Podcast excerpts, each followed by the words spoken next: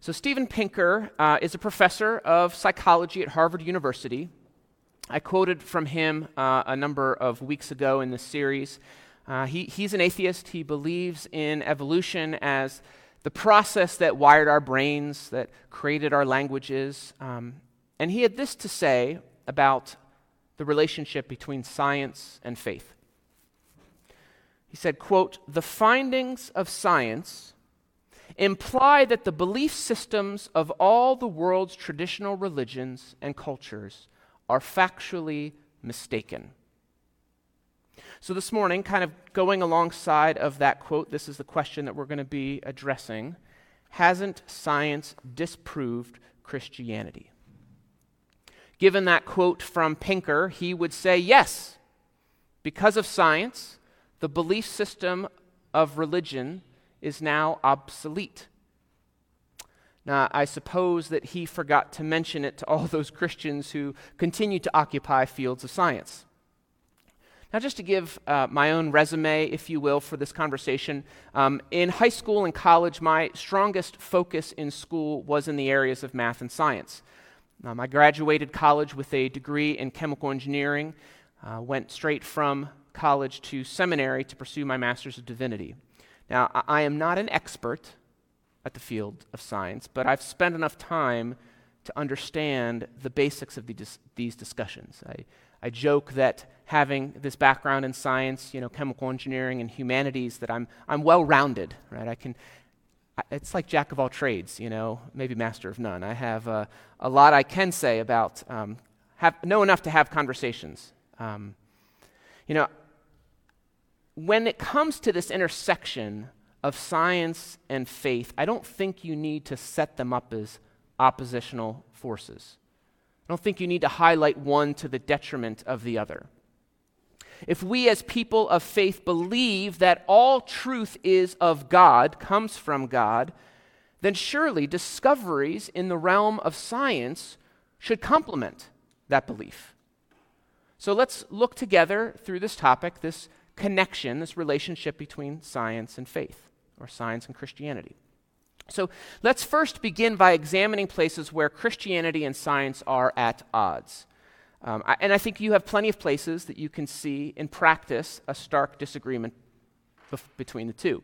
You know, when I go on Instagram for whatever reason, um, I know the algorithm never lies in some sense, but when I go through these reels, uh, it keeps bringing up videos of, um, you know, uh, uh, conspiracy theories, you know, flat, flat earthers in particular. I don't know why. I think I'm just fascinated by them. I don't know what makes them think.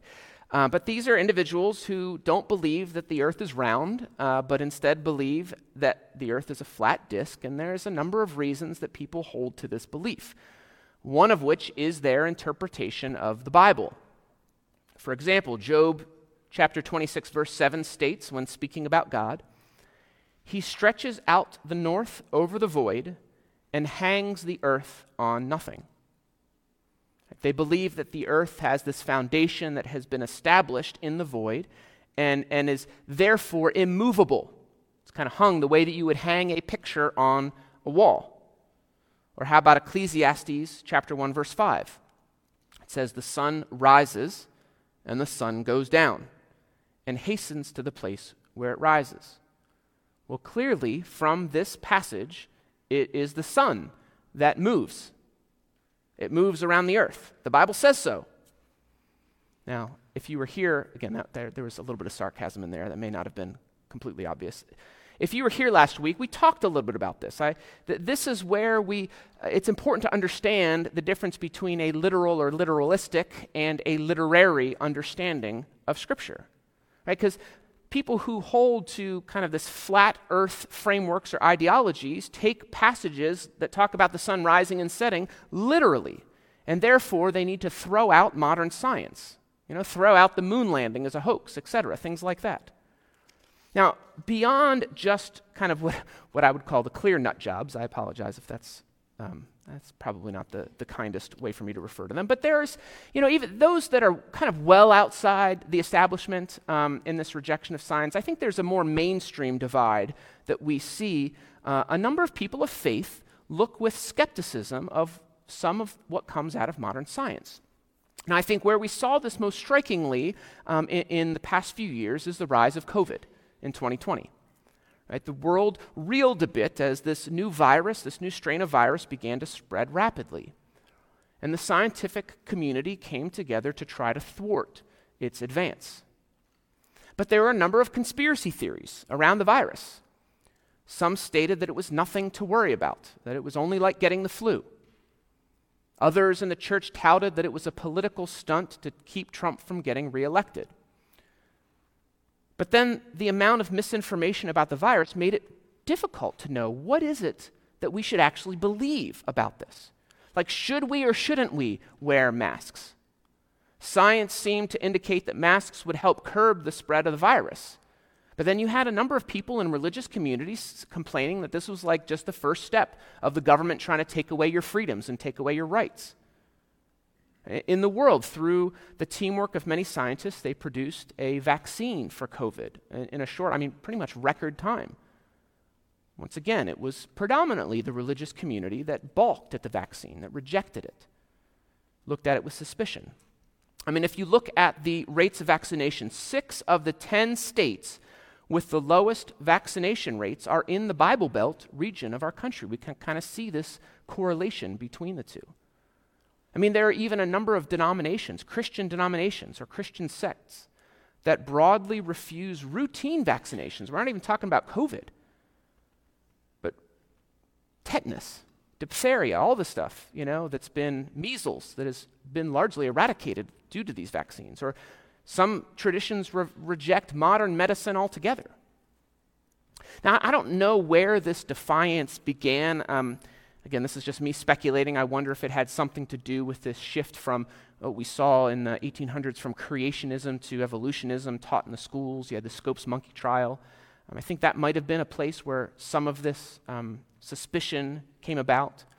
But regardless of the source, there are places, there are, there's friction between many who identify as Christians and the scientific community. Now, the downside of that fiction, the tension, where those places where they butt heads, is that many outside of the church view the Christian tradition as anti intellectual. And I have to say, that's a real shame because part of Christianity is honoring and honing of the mind. In fact, most modern science that we have and we experience today was birthed out of faith, as we're going to see in a minute. Now, I'd say this apparent conflict between faith and science has hurt our witness to the world. Augustine said it well back in the fourth and fifth centuries, and he said this. He said, If unbelievers find a Christian mistaken in a field which they themselves, they themselves know very well, and hear him maintaining his foolish opinions about our books, how are they going to believe those books in matters concerning the resurrection of the dead, the hope of eternal life, and the kingdom of heaven?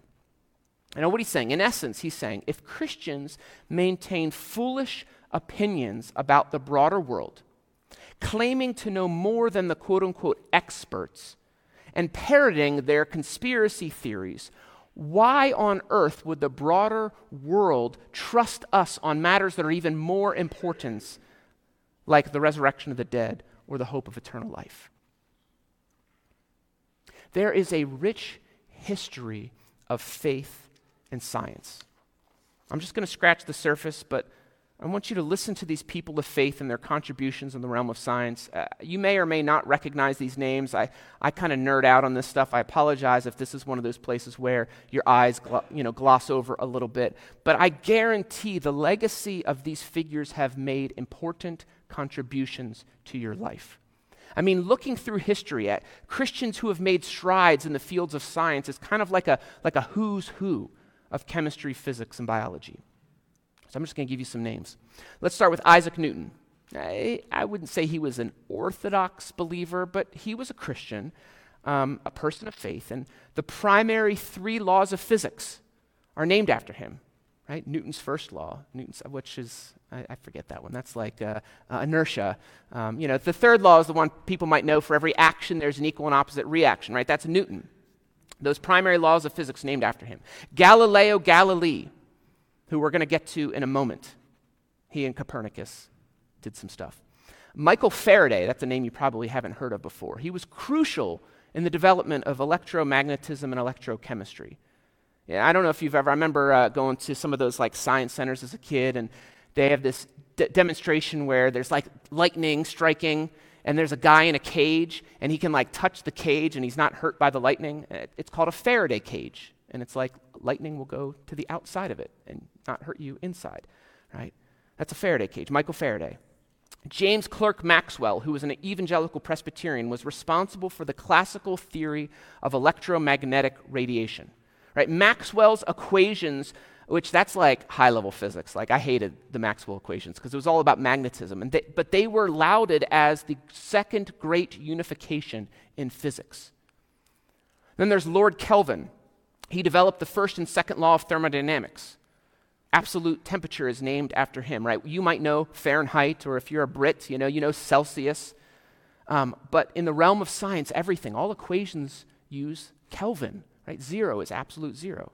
That's measured in Kelvin. There is the Belgian Roman Catholic priest Georges Lemaitre, who was the first to propose the idea that would develop into the Big Bang Theory.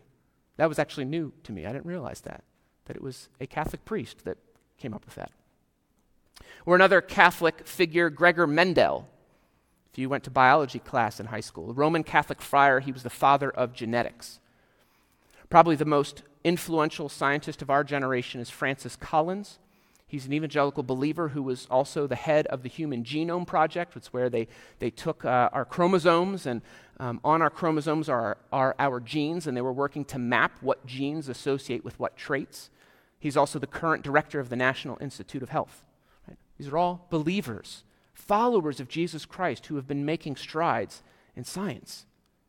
I think it's clear that history has shown not a divergence between science and faith, but a uniting of the two disciplines.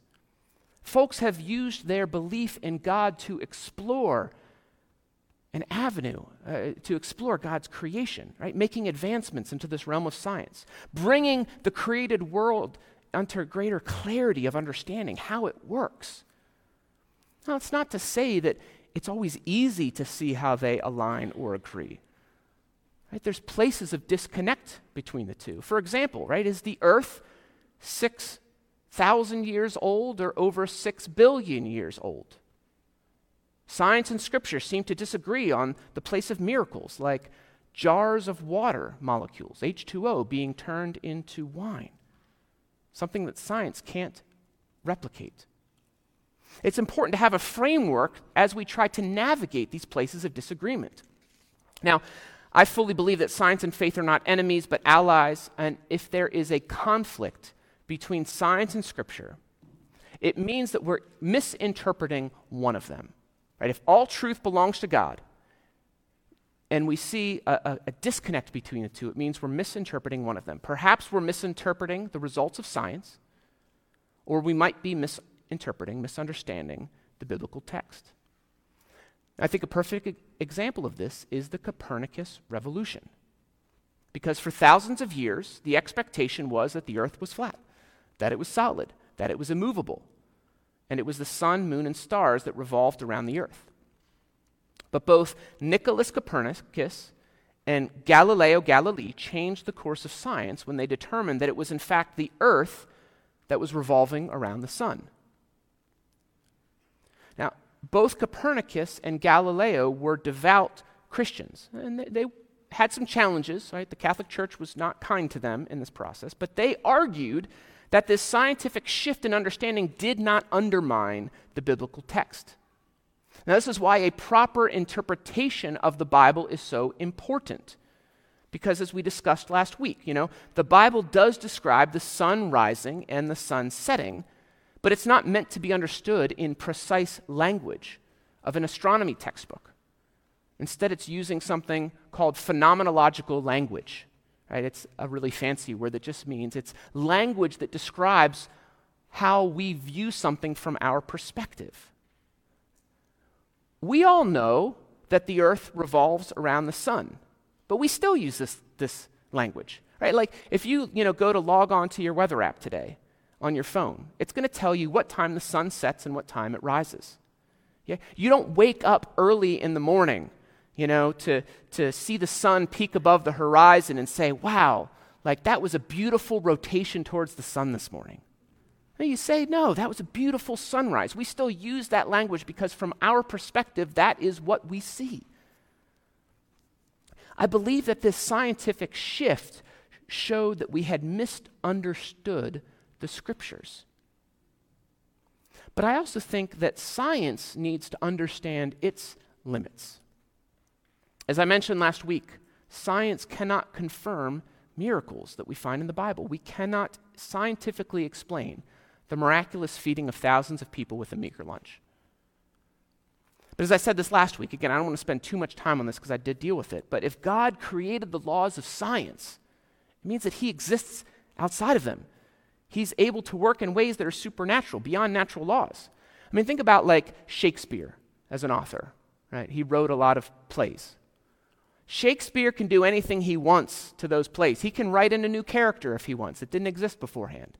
Right? It's, it's, it's kind of a, a, broken metaphor, but it's a, it's a way to think about the person who is outside, the creator, is able to do things in that system that perhaps defies the logic of the system itself. Here, here's a big one, though. What about evolution? Is the Bible correct, or is Darwin correct in the origin of the species? Christians have vastly different opinions about this. And, and, frankly, it's one of those issues that we may not be able to con- come to a consensus to in our lifetimes. Kind of like the, you know, the church was, was pushing up against the earth revolving around the sun, but we came to a consensus, except for those flat earthers out there. You know, there are some Christians who believe that God used evolution to create life on this planet.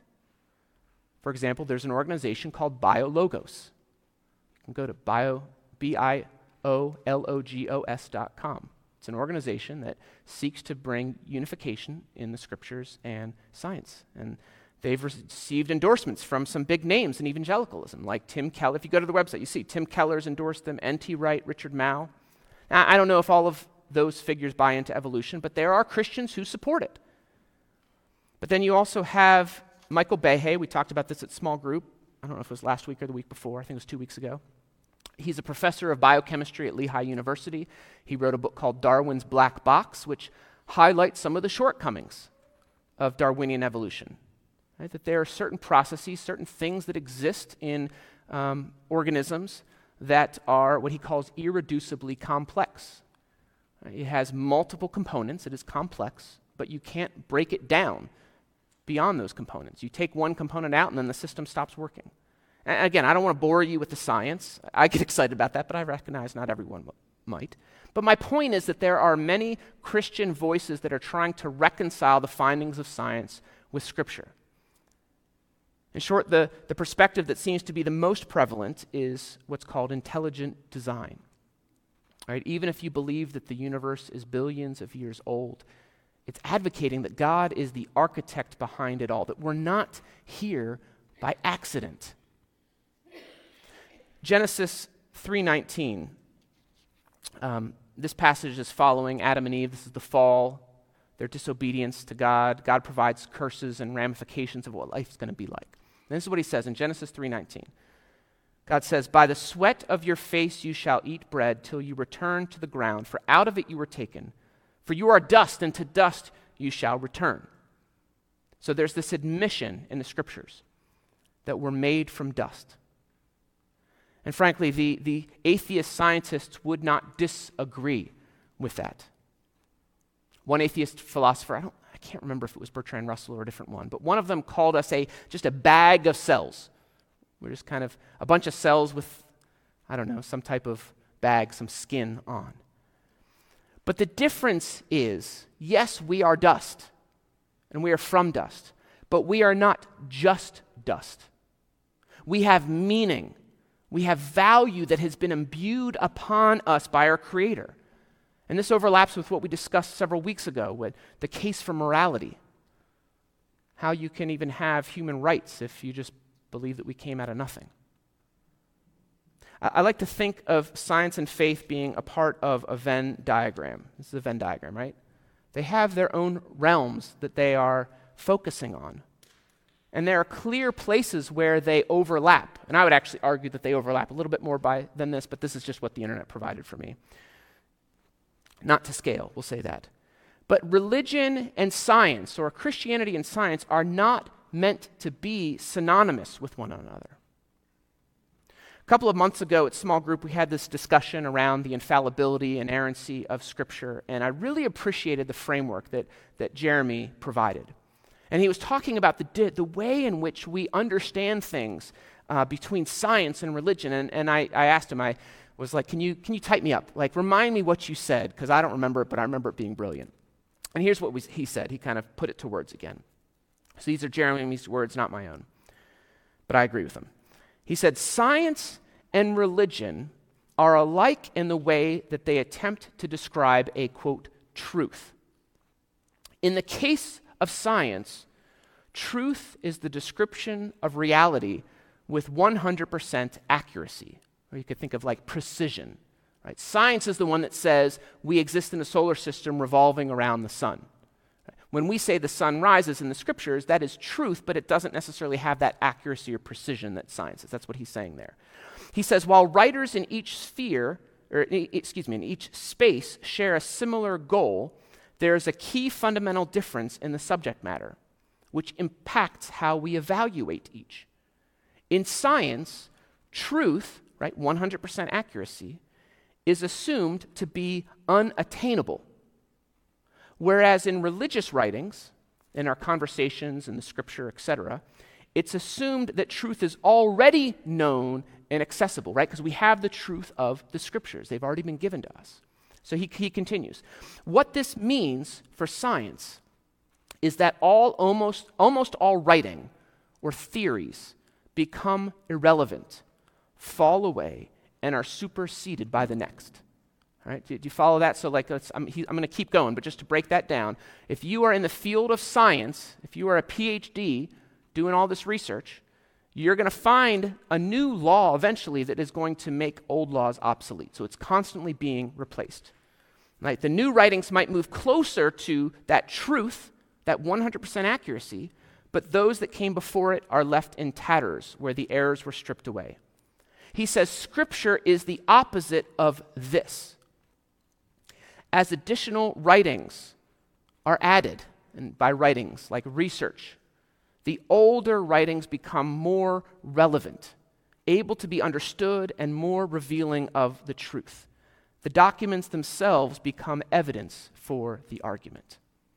He had a little bit more to say, but it didn't quite fit as well in this. But I, I, thought that was just a really good perspective of understanding that, that science is, it's like there's this thing that we know is truth, but we can't fully comprehend, and we're kind of scratching at the surface, trying to discover it.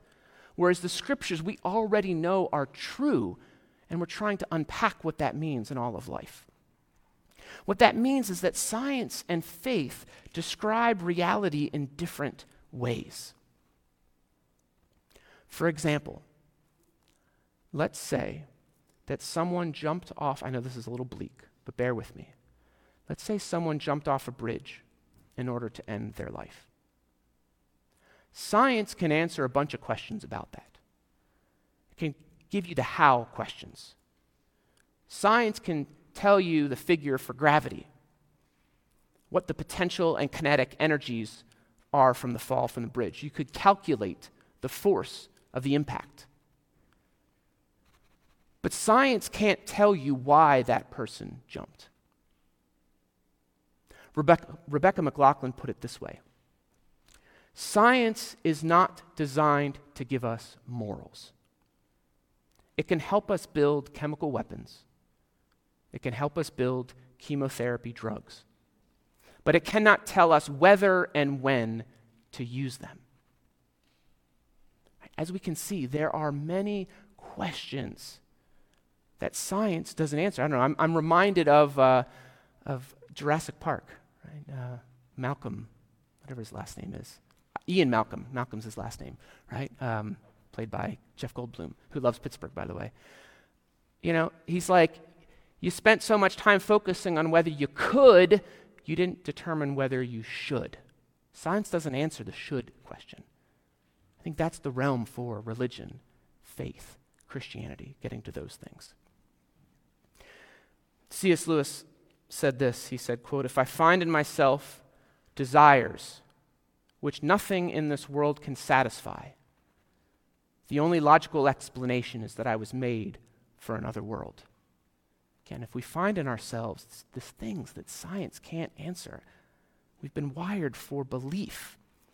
It's not something that's evolved into us, it's not something that can be fully understood by the realm of science.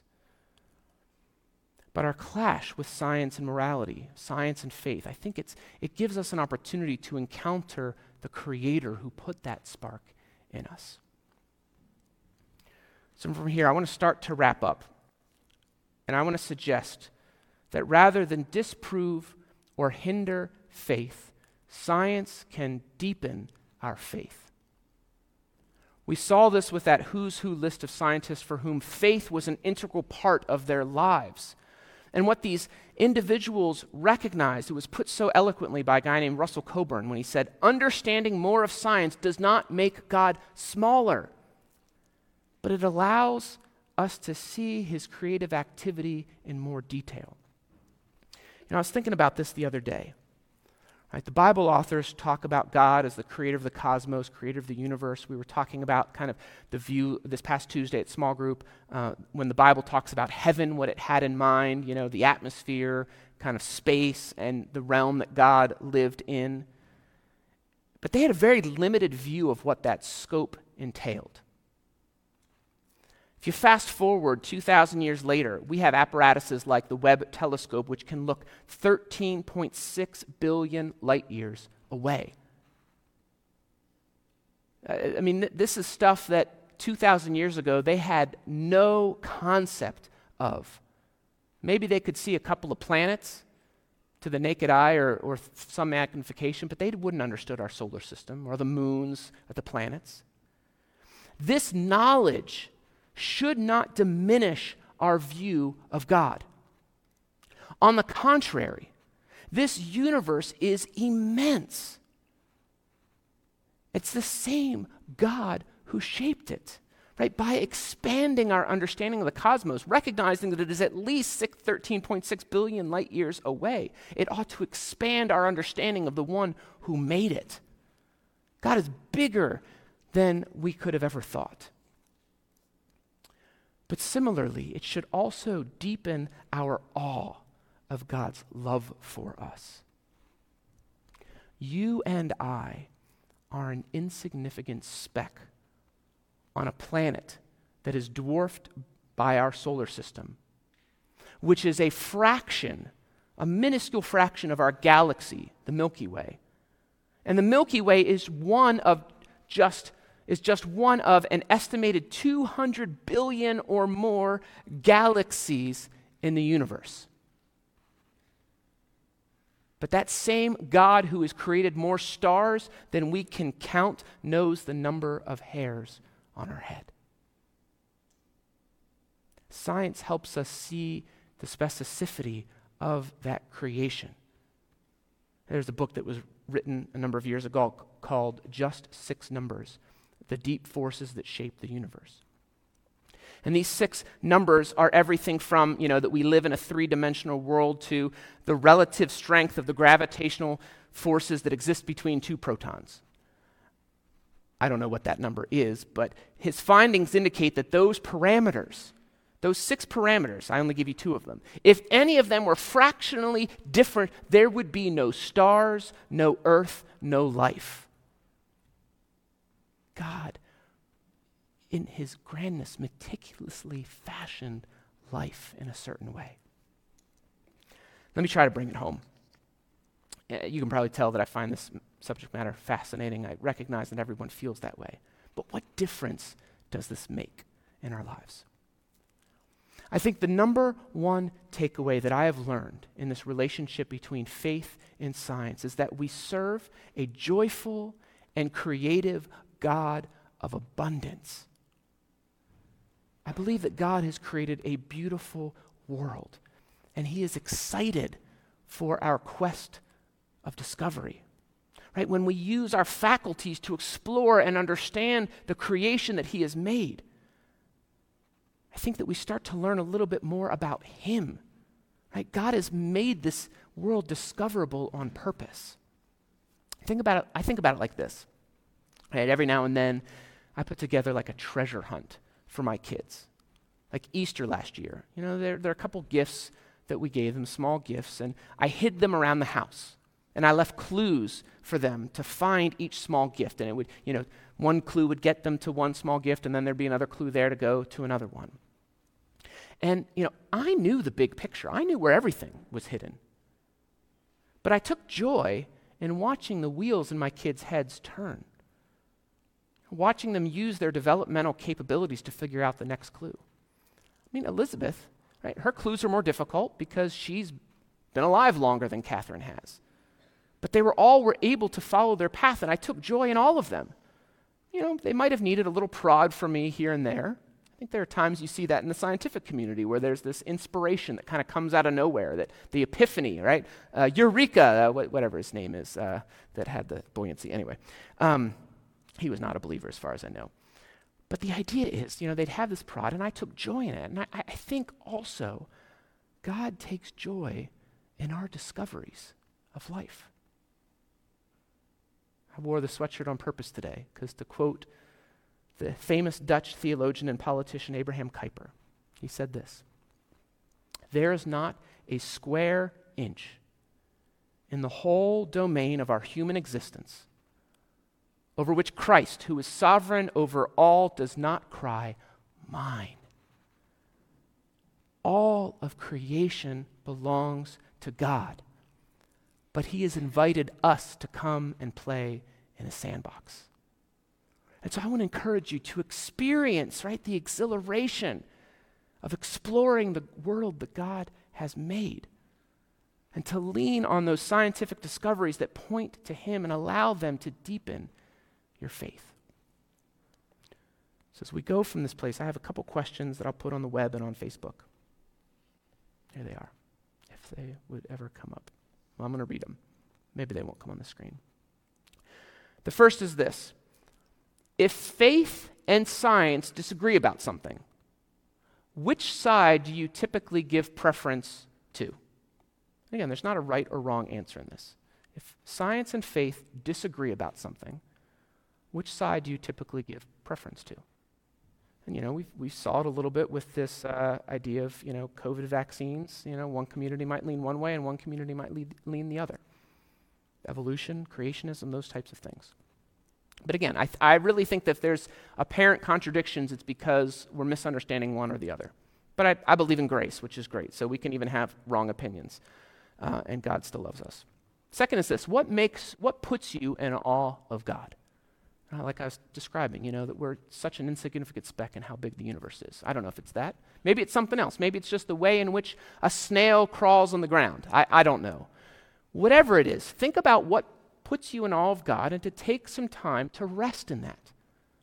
To go to God in adoration, right? Acknowledge Him for who He is, His, his majesty, His goodness, not just for what He does for us. We, we tend to thank God. Uh, the youth group's been going through a, pra- a model of prayer called ACTS adoration, confession, thanksgiving, supplication. We often occupy the TS, the thanksgiving and supplication. We like to thank God for things He's done for us, and we like to, supplication is a fancy word to pray. Pray for God to do things on our behalf.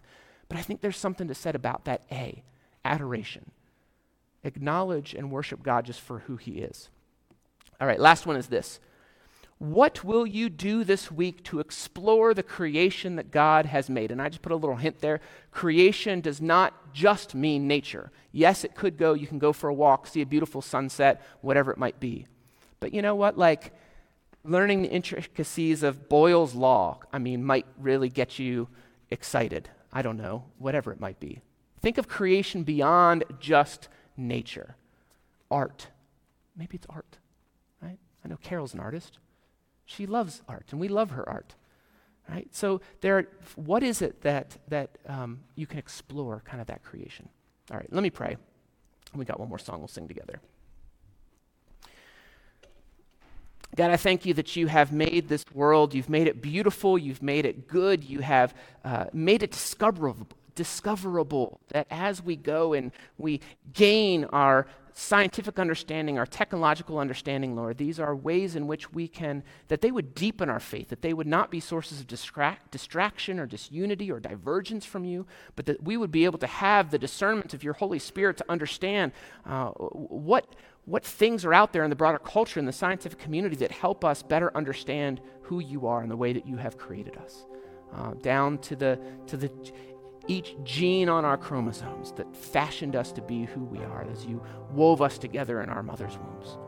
Lord we are grateful. I'm grateful for the goodness of uh, of who you are and may we worship you with our beings in light of this. We pray this in jesus name. Amen